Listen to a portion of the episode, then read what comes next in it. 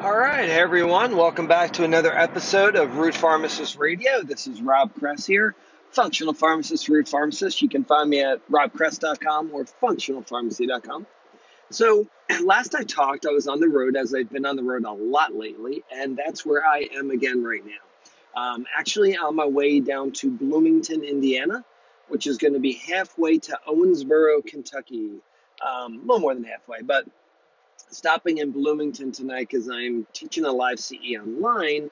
Then I'll get up early and then start the yoga teacher training weekend this weekend. But I was just thinking. So I've been like super busy lately. Uh, I've been on the road a lot. And when I'm home, I'm just trying to really catch up on projects while at the same time keeping with my, I guess you could say, my habituals, my healthy habits of, you know, mind, body, emotions. So everything from my meditation to my writing to my yoga practice and which is still a few months fairly new for me, CrossFit, which I absolutely love. So that's what I want to talk to you today about. I want to talk to you about intuitiveness and exercise and giving your body what it really needs. So uh, I'm a primal health coach, and for the last few years, I was kind of customizing my own home workout between yoga as well as what we would refer to as primal movements pull ups, push ups, planks, squats, and then a sprint, doing sprints like once a week.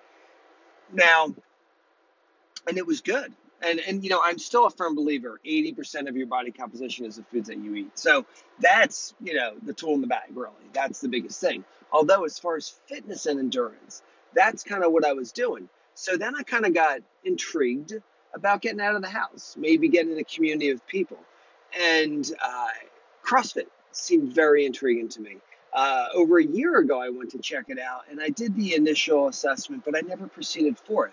So I was like, you know, I'm going to do it. Need to get out of the house.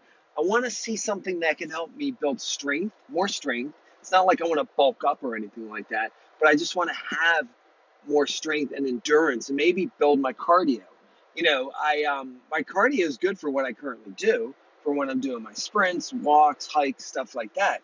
Although there was a time when I lived back in Jackson Hole where I was a regular trail runner and I was running up and down mountains. So I had that to me. And I noticed there was a point where I just wasn't loving the run these days, aside from a sprint. So,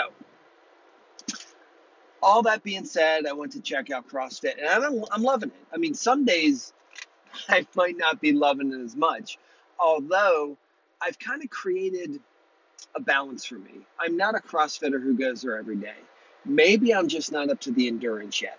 Although I am also of the belief that you need times of break. You need you need rest and repair between your times of work. And going doing that every day, I believe you do run the risk of kind of stoking the flames of chronic inflammation because you're not giving yourself time to rest. So for me, um, I'm on a nine a month program, or that's what I pay for. I don't even hit that. At most, some days, some weeks, I go one to two, twice a week. Um, and I found when I've only given one day in between, I'm not my top optimal to get into it. And see, when I can come back to CrossFit after a few days break, I see improvement so much better. So I really have seen myself improve greatly. Uh, I mean, I'm fit, I'm in good shape, but as far as the ability to run, you know, oftentimes we'll run a 400 meter in the middle of some pull ups or lifting weights or whatever the WOD might be of that day, the workout of the day. So my running's gotten better, my strength has gotten stronger. I've definitely, you know, had some body form change as well. And this is just, you know, at most twice a week I've been going.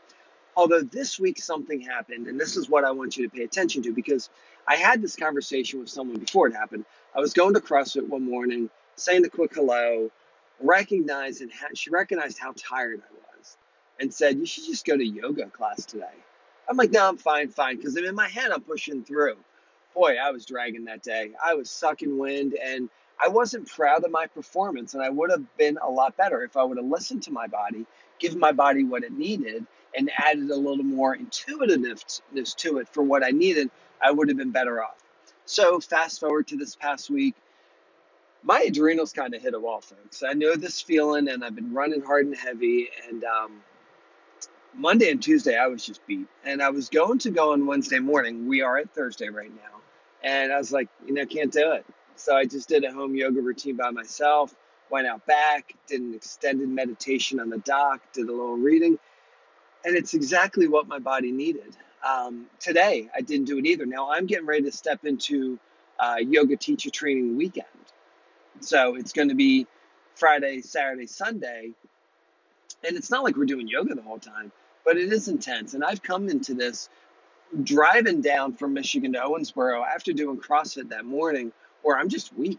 You know, it's like even that Saturday, you know, my I'm, I'm shaking. So you know, you just got to know a balance. You got to give yourself a break sometimes. Uh, you got to recognize what you're doing and where you're doing it is the thing to be doing, and and have an intuitiveness. What does it feel like today to do today? Like maybe today was my regular CrossFit day, or, or Sunday's my sprint day. And I said, you know what? I'm not really feeling up to it. It's okay to say no because the beauty of it is when you get back into it, you are going to feel so much better and you're going to see yourself improve. And even, you know, within the CrossFit community, I just, there's a couple different people I see. I see like the ultra fit, like extremely fit people. I mean, these are the ones that are like lapping us, right? And they're doing it day in and day out. And by all means, they look healthy, they look flexible, okay? Then there's this middle of the roads where it's kind of what you might want to call it. Um, it's almost like fat but fit. you know, like these people are still lifting more than me. They're running faster than me. They're doing more cycles than me, but they just don't look healthy. You know, they're just still holding on too much weight. They look inflamed. They do not look happy when they're doing it. And this is an interesting thing. Yeah, I'll, I'll talk about that actually on the next podcast.